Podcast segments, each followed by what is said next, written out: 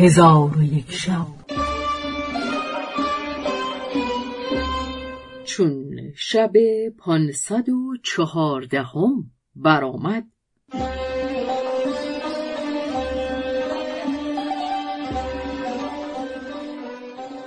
گفت ای ملک جوانبخت کفید پادشاه هند سران سپاه را فرمود که سفر را آماده شوند و سران سپاه فرمان ملک اطاعت کرده به ترتیب سلاح و تهیه آلات جنگ بپرداختند و تا سه ماه از هر کنار لشکریان جمع آوردند. آنگاه تبل جنگ بزدند و علمها بگشودند و ملک کفید با لشکری انبوه روان شد تا به نزدیک بلاد کابل برسیدند و آن مملکت نیز از ملک تیغموس بود. پس از آن مملکت را تاراج کردند و سال خوردگان را از رعیت بکشتند و خورد سالان ایشان را اسیر کردند. این خبر به ملک تیغموس رسید. ملک از شنیدن این خبر خشمگین شد. وزرا و بزرگان دولت و عمرای مملکت را جمع آورد و به ایشان گفت بدانید که ملک کفید به بلاد ما فرود آمده قصد جنگ ما دارد و او را چندان سپاه و دلیران هست که شماره ایشان جز خدای تعالی کس نمی‌داند. شما را رأی چیست؟ ایشان گفتند ای ملک جهان رأی ما این است که به مقابله او بیرون رویم و با او مقابله کنیم و او را از بلاد خیش بازگردانیم.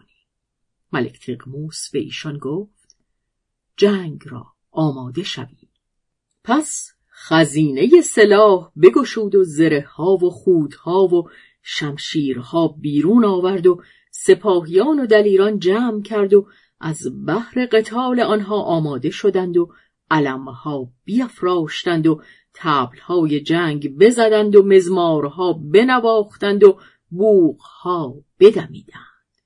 پس ملک تیغموس با لشکریان خود به مقاتله ملک کفید روان شد و همی رفتند تا به ملک کفید نزدیک شدند.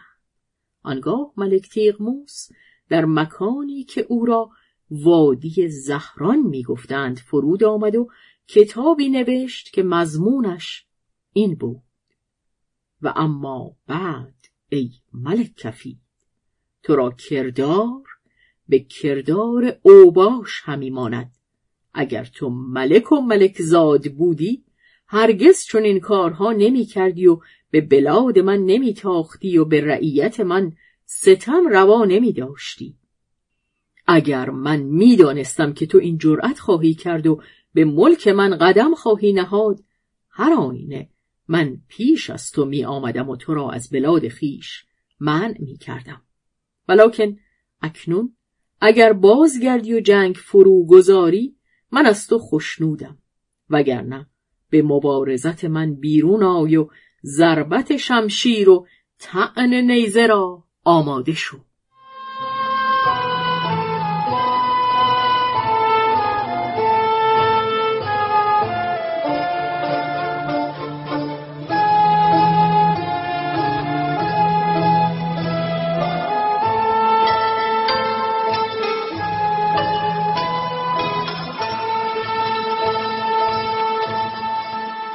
پس کتاب فرو پیچیده به مردی از لشکریان بداد و او را با جاسوسان بفرستاد.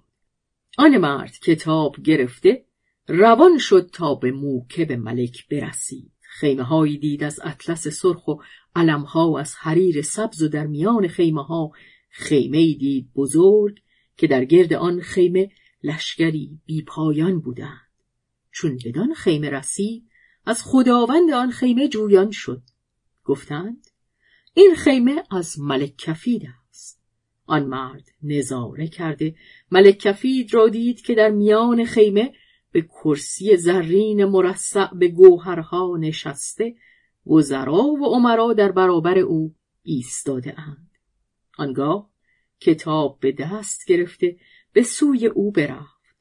جماعتی از لشکریان ملک کفید پیش آمده کتاب از دست او بگرفتند و پیش ملک بردند.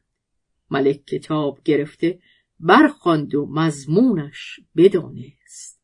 در حال جواب کتاب بنوشت. اما بعد ای ملک تیغموس بدانی که ما به خونخواهی خیشتن آمده ایم و باید ننگ از خیشتن برداریم و شهرهای تو را ویران کنیم و ناموس تو برباد دهیم و سال خوردگان تو را بکشیم و خورد سالان تو را اسیر کنیم و فردا در میدان جنگ به مبارزت تو خواهم آمد تا ضربت شمشیر و طعن نیزه به تو بنمایم. پس کتاب فرو پیچیده به رسول ملک تیغموس داد. رسول کتاب گرفته روان شد. چون قصه به دینجا رسید بامداد شد و شهرزاد لب از داستان فرو بست.